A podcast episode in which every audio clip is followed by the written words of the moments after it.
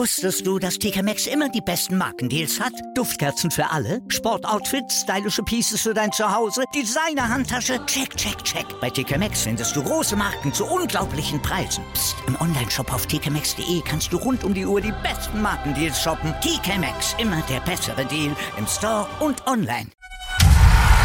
Hackmans MMA Show mit Sebastian Hacke auf meinsportpodcast.de.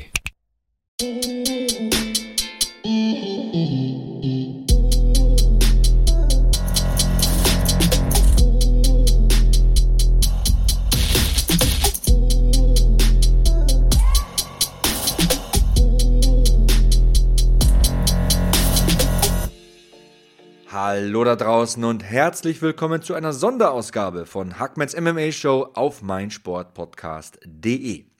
In dieser heutigen Episode möchte ich über Rankings und Gewichtsklassen in der UFC sprechen. Immer wieder schreiben mir Fans in den sozialen Medien ihre Fragen zu diesen Themengebieten und es gibt da offensichtlich ordentlich Aufklärungsbedarf und äh, somit habe ich mir gedacht, ich setze mich heute mal hin und werde diese Themen aufarbeiten. Ich werde sie in einfachen, verständlichen Worten erklären, ich werde sie mit Fallbeispielen unterlegen und dafür sorgen, dass ihr das Ganze verstehen könnt. Ich möchte mich auch nicht in kleinsten Details verzetteln. Ich werde euch zum Beispiel nicht die 22 Namen der Panelmitglieder, die abstimmungsberechtigt sind, für diese Rankings runterrattern von dem Zettel. Das bringt nichts. Ihr sollt das Ganze verstehen. Und wir beginnen auch ohne weitere Umschweife mit dem Thema Rankings. Zuerst kommt eine ausführliche Erklärung und dann denke ich, werde ich das Ganze nochmal kurz und klar verständlich zusammenfassen, vielleicht in Stichpunkten, damit es ganz sicher jeder versteht. Bei eventuell auftauchenden Fragen, da schreibt ihr mir am besten einfach per Twitter oder Instagram. Ich bin leicht zu finden. Ich bin at Sebastian Hackel und ich freue mich auf die Interaktion mit euch. Hashtag HackmanMMA nicht vergessen und schon seid ihr dabei. Okay, wo fangen wir an? Zunächst vielleicht mal eine kleine zeitliche Einordnung. Die Rankings in der UFC, die gibt es nämlich noch nicht sehr lange. Anfang 2013 führte die Ultimate Fighting Championship ein Ranking-System für jede einzelne Gewichtsklasse ein. Außerdem beschloss man ein sogenanntes Pound-for-Pound-Ranking zu erstellen, um die besten Kämpfer gewichtsklassenübergreifend sozusagen zu bestimmen. Und für jede einzelne Gewichtsklasse bedeutet für jede einzelne Gewichtsklasse, die es damals in der UFC gab. Diese Rankings werden durch ein Abstimmungsverfahren festgelegt. Abstimmen dürfen hier die Vertreter verschiedener Kampfsportmedien. Das heißt im Klartext, verschiedene Journalisten, Radioreporter, Betreiber von Internetportalen vielleicht geben ihre Stimme ab jeweils und diese Stimmen insgesamt werden in einen Topf geworfen und anschließend ausgewertet. Dazu später aber nochmal mehr. Bei den UFC-Rankings sind ausschließlich aktive Kämpfer des UFC-Kaders wählbar. Das heißt also alle Athleten, die bei der UFC unter Vertrag stehen und am laufenden Wettbewerbsgeschehen teilnehmen. So nennt man es im Fußball und ich glaube, das ist auch hier ein guter Begriff. Legenden wie zum Beispiel ein George St. Pierre oder ein ehemaliger Champion im Ruhestand wie Henry Cejudo sind nicht im Ranking aufgeführt, können aber theoretisch trotzdem jederzeit zurückkehren, ist relativ klar. Ein Kämpfer kann in verschiedenen Gewichtsklassen im Ranking auftauchen, ist glaube ich auch relativ klar. Ein Beispiel hierfür wäre zum Beispiel Hamzat Kimaev, der im Weltergewicht und im Mittelgewicht Kämpfe bestreitet und somit auch in beiden Divisionen gerankt werden kann. Ein weiteres Beispiel wäre vielleicht auch noch John Jones, den kennen alle, der im Halbschwergewicht Champion war, dorthin auch theoretisch zurückkehren könnte und nun im Schwergewicht kämpfen will. John Jones könnte also theoretisch in zwei verschiedenen Gewichtsklassen ein Top 10 Kämpfer sein. Gute Überleitung, das bringt mich zu einem weiteren Punkt. Apropos ehemalige Champions. Der Champion einer Gewichtsklasse steht nicht zur Wahl. Er steht an der Spitze der jeweiligen Division und da nehmen wir jetzt wieder ein Beispiel. Wir nehmen hier das Leichtgewicht mit Habib Nurmagomedov. Also Stand jetzt, Anfang Oktober 2020, ist er der Champion im Leichtgewicht. Er ist nicht für seine Gewichtsklasse wählbar, weil er den Titel hält. Aber, aber, Nurmagomedov kann im Pound-for-Pound-Ranking auftauchen. Und das tut er auch. Er ist im Leichtgewicht nicht gerankt, weil er der Titelträger ist, habe ich gesagt, aber er ist die Nummer 2 Pound for Pound, weil er von Vertretern verschiedener Kampfsportmedien genügend Stimmen erhalten hat und deswegen nimmt er hinter John Jones den zweiten Platz ein. Okay, ich glaube, es ist Zeit für eine kleine Zwischenzusammenfassung. Wir halten fest, wer darf gewählt werden? Ausschließlich aktive UFC-Kämpfer, nicht solche, die theoretisch zurückkehren könnten. Seit wann wird gewählt? Seit dem Jahr 2013 gibt es diese Rankings. Damals im Februar 2013 wurden sie eingeführt. Wie wird gewählt? Ähm, die Vertreter verschiedener Medien dürfen ihre Stimme abgeben. Es gibt da 22 an der Zahl. Ich habe es vorhin gesagt, ich werde nicht jeden einzelnen aufzählen. Ich nenne auch hier mal ein Beispiel. Es gibt zum Beispiel einen Journalisten des Professional Wrestling Magazins äh, Wrestling Observer. Ähm, der hat sich dafür beworben, der wurde genommen und der gibt da seine Stimme ab. Nur mal ein Beispiel. Muss keiner sein, der strikt über MMA schreibt oder Ringrichter ist oder Kämpfer ist oder irgend sowas. Er muss einfach in dieses Panel aufgenommen worden sein. Warum wählt man? Um für jede Gewichtsklasse eine Rangliste und somit eine Richtschnur zu haben. Und um ein Pound-for-Pound-Ranking erstellen zu können und somit eine Liste zu haben mit den besten Kämpfern Gewichtsklassen übergreifend.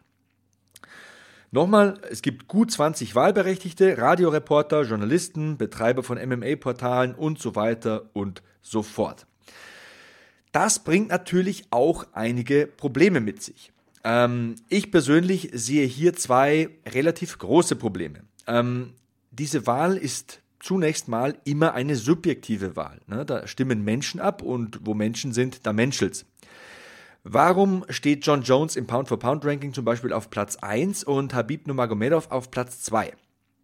Habib ist schließlich ungeschlagen, könnten jetzt manche argumentieren. Er hat bisher kaum eine Runde verloren, hat fast jede Minute seiner Profikarriere dominiert.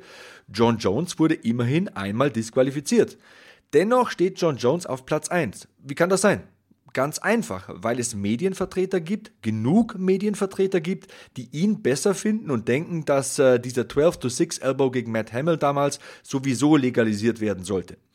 Das ist natürlich ein leicht subjektiver Eindruck, den man mit Zahlen, Statistiken oder Fakten nicht belegen kann, aber die meisten sehe, sehen es ebenso. Das Panel hat dafür abgestimmt. Deswegen ist John Jones die Nummer 1. Die Zahlen sprechen freilich eine andere Sprache, die Fakten wahrscheinlich auch, aber das Gefühl der Journalisten ist anders. Deswegen wird er als bester UFC-Kämpfer gewichtsklassenübergreifend gesehen und natürlich auch in seiner Division. Wobei momentan wechselt er ins Schwergewicht, ist dann im Halbschwergewicht nicht mehr gerankt, aber ihr wisst, was ich prinzipiell meine. Und das ist mein erstes persönliches, relativ großes Problem. Es ist eine subjektive Wahl, da stimmen Menschen nach ihren Vorlieben ab. Und wenn natürlich jemand eine Vorliebe für Kickboxen hat und gerne tolle Knockouts sieht, dann ist er natürlich versucht, für den abzustimmen, der tolle Knockouts zeigt, der tolle Legkicks zeigt und so weiter und so fort. Ein anderer bevorzugt das Ringen. Ihr wisst, worauf ich hinaus will. Das Ganze hat einen subjektiven Geschmack. Das kann man nicht von der Hand diskutieren. Aber ohne hier zu weit auszuholen, mein zweites Problem, das ich sehe, ähm, die Nummer 1 im Ranking ist nicht immer der Nummer 1 Herausforderer. Robert Whittaker zum Beispiel ist Stand Oktober 2020, also jetzt, die Nummer 1 im Mittelgewicht. Er wurde zwar vom Champion Israel Adesanya, der an der Spitze der Division steht und somit nicht im Mittelgewicht gerankt ist, besiegt, aber die Journalisten, die abstimmen dürfen, sehen ihn trotzdem als besten Kämpfer der Gewichtsklasse vor Leuten wie Paulo Costa, Jared Cannonier, Jack Hermanson oder Joel Romero. Aber wir wissen alle, und das ist Nochmal ein kleiner Dreh an der ganzen Sache. Wer den Titel durch Knockout verliert, bekommt nicht immer gleich den Rückkampf. Manchmal, manchmal aber auch nicht, selbst wenn man die Nummer 1 ist. Das ist ein mittelschweres Problem an der ganzen Sache. Einer ist die Nummer 1, bekommt aber nicht den nächsten Titelkampf. Jetzt unken vielleicht manche, wieso macht man dann überhaupt Rankings? Ich finde die Rankings trotzdem gut, auch wenn sie fehlerbehaftet sind, auch wenn sie ihre Haken haben. Ich finde, die Rankings sind prinzipiell auch eine gute Idee, um den Kämpfern ein Gefühl dafür zu geben, wo sie stehen. Ich finde es auch gut, dass die Zuschauer, also wir, die Fans, einschätzen können, wo ein gewisser Fighter steht und wen er zum Beispiel besiegen müsste, um vorwärts zu kommen. Allerdings möchte ich nochmal festhalten, dieses System hat seine Licht- und Schattenseiten. Es wird auch immer Kämpfer geben, die sich da benachteiligt fühlen. Das ist vollkommen klar. Ähm, aber auch hier möchte ich nicht zu weit ausholen. Ich fasse einfach nochmal zusammen. Seit 2013 stimmen Journalisten und so weiter darüber ab, wer in welcher Gewichtsklasse welche Platzierung hat. Zusätzlich gibt es eine Pound-for-Pound-Liste mit den besten Kämpfern, ungeachtet der jeweiligen Gewichtsklasse. Und ich persönlich sehe zwei Probleme an der Sache die man wahrscheinlich auch nicht weg, wegbekommt, das gebe ich zu. Also erstens, es ist keine rein faktische Wahl. Subjektive Eindrücke, die nicht belegbar sind, spielen eine große Rolle. Und zweitens, weniger schwer, aber auch schwer, die Kämpfer mit dem besten Ranking bekommen nicht unbedingt immer die nächste Titelchance. Ich kann mich erinnern, als der Titel im Bantamgewicht vakant war, da hat äh, Petrosjan gegen Jose Aldo gekämpft. Ich glaube, Aldo war damals auf Platz 6, aber aufgrund der Verdienste der Vergangenheit, aufgrund seines Legendenstatus sozusagen, haben ihn viele Vertreter da einfach ähm, in der Rolle gesehen des äh, Berechtigten in einem Titelkampf, beziehungsweise die UFC, genauer gesagt, hat das ja so gesehen, äh, das Ranking ja nicht. Und äh, somit hat sich die UFC dazu entschieden, ihn in diesen Titelkampf zu packen. Entsprach nicht den Rankings, hat für Diskussionen gesorgt. Viele Viele Fans haben gesagt, finde ich okay, andere haben gesagt, finde ich nicht okay. Ihr seht meinen Punkt, ihr seht, worauf ich hinaus will. Das Ganze bringt auch seine Schwierigkeiten mit und es geht nicht immer nach den Rankings, wenn es um die Titelkämpfe geht. Ich hoffe, das ist soweit verständlich. Ähm, teilt mir gerne mit, wie ihr das Ranking-System der UFC seht. Ähm, ob ihr meine Probleme teilt, ob ihr das auch so seht wie ich oder ob ihr es anders seht. Auch gerne. Ne?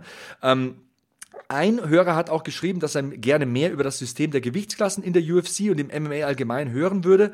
Ähm, falls euch dieses Thema interessiert, dann solltet ihr noch ein bisschen dranbleiben, denn über dieses Thema werde ich auch noch ein bisschen sprechen. Aber das war es erstmal mit den Rankings in der UFC. Wenn ihr Feedback dazu habt, wenn ihr vielleicht auch möchtet, dass ich nochmal genauer, detaillierter in der Makroebene auf dieses Thema eingehe, schreibt es mir auch. At Sebastian Hackel bei Twitter oder Instagram, Hashtag HackmanMMA. Ähm, ich nehme das gerne an. Wenn ihr tiefer eintauchen wollt, dann tauchen wir zusammen. Ähm, aber wir tauchen auch zusammen nochmal in eine andere Thematik ein und das ist die Thematik der Gewichtsklassen. Die kommt nach einer 30-sekündigen Pause hier bei Hackmans MMA Show auf meinsportpodcast.de. Dranbleiben. Wusstest du, dass TK Maxx immer die besten Markendeals hat? Duftkerzen für alle, Sportoutfits, stylische Pieces für dein Zuhause, Designer-Handtasche, check, check, check. Bei TK Maxx findest du große Marken zu unglaublichen Preisen. Psst. im Onlineshop auf tkmaxx.de kannst du rund um die Uhr die besten Markendeals shoppen. TK Maxx, immer der bessere Deal im Store und online. Was zum Teufel, du Bastard? Du bist tot, du kleiner Hundeficker. Und dieser kleine Hundeficker, das ist unser Werner. Ein ganz normaler Berliner Kleinstkrimineller, der dann aber im Knast das Ding seines Lebens dreht. Una Fantastica Risetta Perla Pizza. Er klaut seinem Zellengenossen ein Pizzarezept. Aber nicht irgendeins. Und mit dem eröffnet Werner dann die beste Pizzeria Berlins. Doch Werners Glück ist nur von kurzer Dauer. Denn es hagelt Probleme. Werners Pizzaparadies. Erstmals großes Kino- und Podcast-Format. Mit fetter Starbesetzung. Alina But, Kida Ramadan, Edin Hasanovic, Oliver Koritke, Ralf Richter, Ben Becker, Winfried Glatzeder, Anna Schmidt und viele mehr. Abonniert die Scheiße. Jetzt macht schon, mach! Weiter geht's bei Hackmans MMA Show auf meinsportpodcast.de. Ich habe jetzt fast eine Viertelstunde über das Ranking-System der UFC gesprochen und ich denke, ausufernder sollte es nicht werden, sonst wird es langweilig. Falls doch noch Fragen bestehen oder ihr irgendwelche Wünsche habt, ihr wisst, was zu tun ist, kontaktiert mich einfach und dann sprechen wir drüber, dann gehen wir in die kleinsten Ebenen. Wir steuern jetzt auf ein anderes, ein zweites Thema zu, nämlich die Gewichtsklassen in der UFC und im MMA. Und wenn wir über dieses Thema sprechen, dann müssen wir an die Anfänge der UFC zurückdenken. Also vor meinem Auge steht da ein Sumo-Ringer gegen einen Karatekämpfer. Vor meinem Auge sehe ich Hoyce Gracie gegen Ken Shamrock im Finale. Ihr wisst, was ich meine, der wilde Westen. Und wenn wir an diese Bilder zurückdenken, dann fällt uns auf, dass es damals gar keine Gewichtsklassen gab. Wieso auch? Es war auch nicht nötig, weil die Veranstaltungen nicht von den jeweiligen Athletikkommissionen abgesegnet waren bzw. werden mussten. Allerdings führte die UFC relativ schnell zwei Gewichtsklassen ein, nämlich eine Division über 200 Pfund, das heißt ab ca. 91 Kilogramm, und folglich eine Gewichtsklasse unter 200 Pfund, das heißt bis etwa 91 Kilogramm. Vor circa 20 Jahren kamen die Unified Rules of MMA ins Spiel und so kam der Stein schön langsam ins Rollen. Nach und nach führten US-Bundesstaaten das Regelwerk ein und mit diesem Regelwerk einher gingen auch die Gewichtsklassen. Ich glaube, so gegen 2005 hatte dann fast jeder Bundesstaat wenigstens mal eine Adaption des Regelwerks angenommen und now we're talking, schön langsam waren alle auf einer Spur unterwegs. Außerhalb der Vereinigten Staaten hat man sich eigentlich fast überall an die Unified Rules of MMA angeglichen. Auch hier in Deutschland ist alles relativ ähnlich und ähm, ja, wenn wir davon sprechen, wollen wir das Kind doch mal beim Namen nennen. Also es gibt insgesamt 15 Gewichtsklassen im MMA, die ich gezählt habe und die ich kenne. Und neun davon existieren in der UFC. So handhaben es auch die meisten internationalen Ligen. Also man kennt es ja, wie gesagt, hier auch in Deutschland zum Beispiel so. Das heißt aber nicht, dass es keine Ausnahmen gibt. Also in Asien zum Beispiel wird es teilweise anders gemacht. Da gibt es äh, mehr Gewichtsklassen, andere Abstufungen. Ähm, es ist auch so, dass es diese mehreren Gewichtsklassen in Asien, zum Beispiel, gutes Beispiel, bei One Championship gibt, weil man dieses Weight Cutting ein bisschen minimieren will und die damit einhergehenden ähm, Gefahren bei One Championship, was mir auch sehr gut gefällt, anderes Thema, aber möchte ich hier mal einfügen, ist die Tatsache, dass sehr viel Wert und Augenmerk auf die Rehydration gelegt wird. Also die Gesundheit der Kämpfer steht da im Vordergrund. Das gefällt mir sehr gut, so soll es sein. Zu starkes Weight Cutting finde ich nicht gut für die Kämpfer, für den Sport, für die Gesundheit der Athleten. Auch das haben wir hier im Podcast schon mehrfach beleuchtet. Bei den Frauendivisionen, das ist noch ein ganz wesentlicher, wichtiger Punkt, da ist es so, dass die meisten Ligen nur Titel in den leichteren Gewichtsklassen vergeben. Interessant sind hier meist nur ja, eventuell Atomgewicht, meistens Strohgewicht, Fliegengewicht, Bantamgewicht und eventuell, wenn man so eine Chris Cyborg hat, äh, Federgewicht. In der UFC gibt es diese Gewichtsklasse ja auch mittlerweile. Amanda Nunes natürlich on top.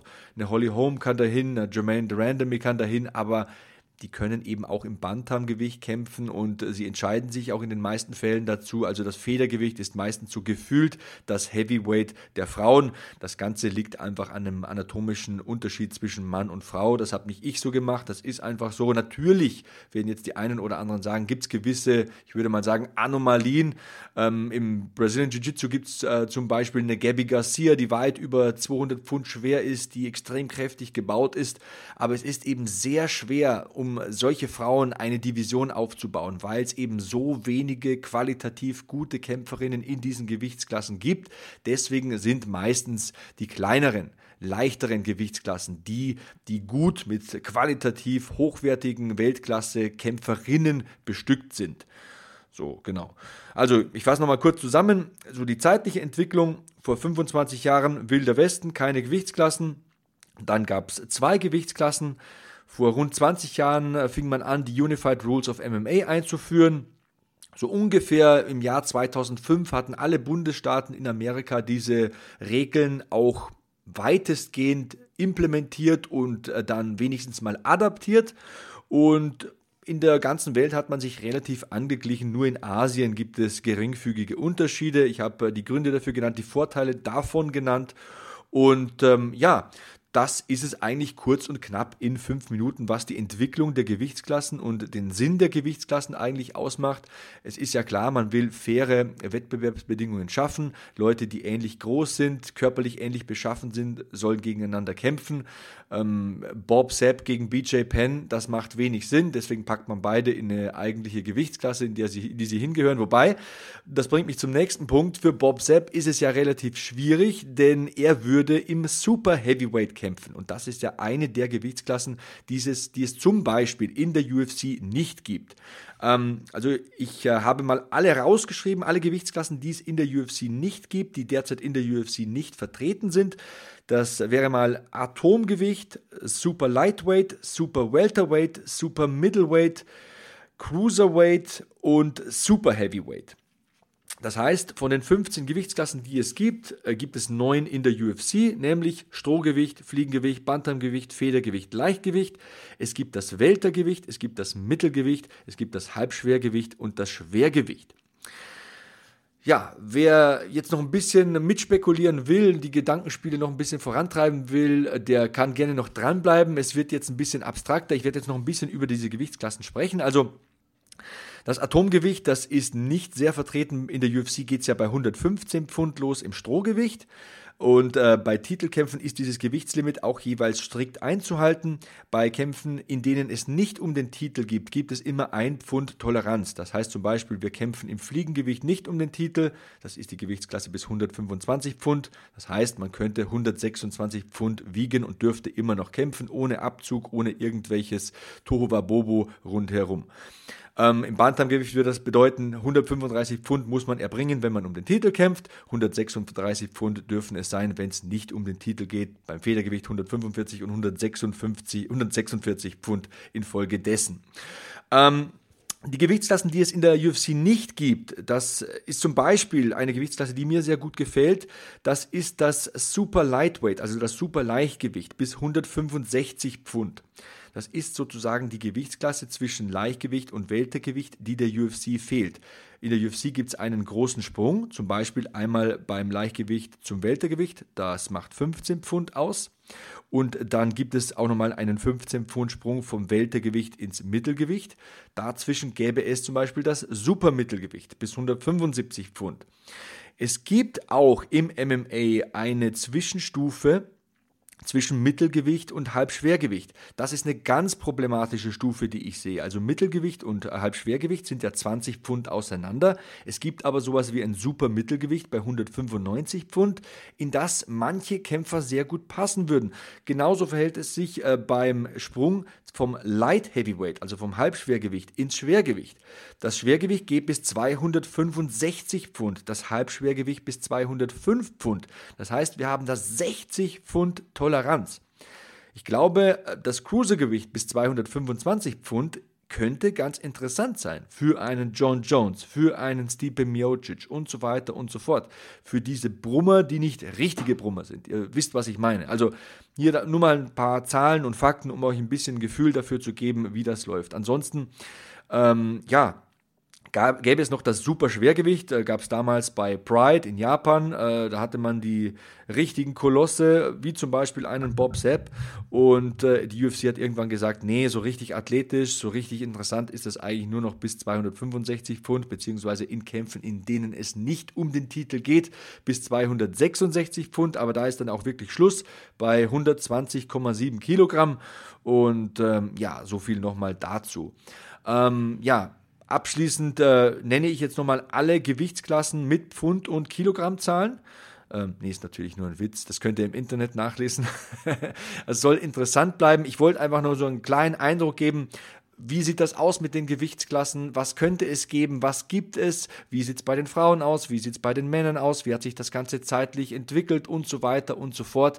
Ich hoffe, ich hoffe, das ist mir in Ansätzen geglückt. Ich biete euch nochmal an, wenn ihr über kleine Details äh, diskutieren wollt, kontaktiert mich persönlich. Ich glaube, das ist für einen Podcast nicht mehr so interessant. Schreibt mir einfach unter Sebastian Hackel bei Twitter oder Instagram. Dann äh, gehen wir an die Hardcore-Diskussionen. Ich freue mich über die Interaktion mit euch. Ich freue mich auch über die tollen Bewertungen auf Apple Podcast. 40 Top-Bewertungen bisher. Das macht Freude, das ist ein Anreiz, das ist eine Motivation für mich, hier weiterzumachen, neue Ausgaben zu produzieren, mir das Gehirn zu zermartern, kreativ zu werden und äh, ja, den Creative Flows sozusagen freie Bahn zu geben. Und ich hoffe, es hat euch ein bisschen Spaß gemacht, es hat euch gefallen heute bei dieser Ausgabe über Rankings und äh, Gewichtsklassen. Ansonsten, ähm, ja, bleibt mir nicht mehr viel zu sagen. Ich freue mich aufs nächste Mal, freue mich über euer Feedback, eure Wünsche, eure Anregungen. Bleibt sicher, Bleibt sauber, bleibt safe. So long, Hackman out.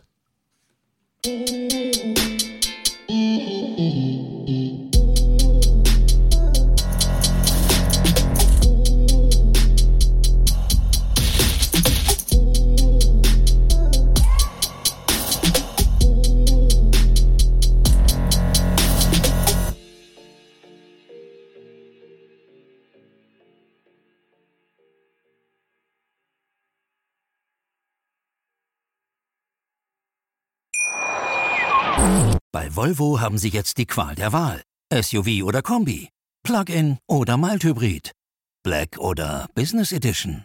Keine leichte Entscheidung, denken Sie? Ganz egal, wie Sie sich entscheiden. Bei unseren Editionsmodellen profitieren Sie von einem Kundenvorteil von bis zu 7300 Euro. Jetzt bei Ihrem Volvo-Händler. Hackmans MMA Show mit Sebastian Hacke auf meinsportpodcast.de.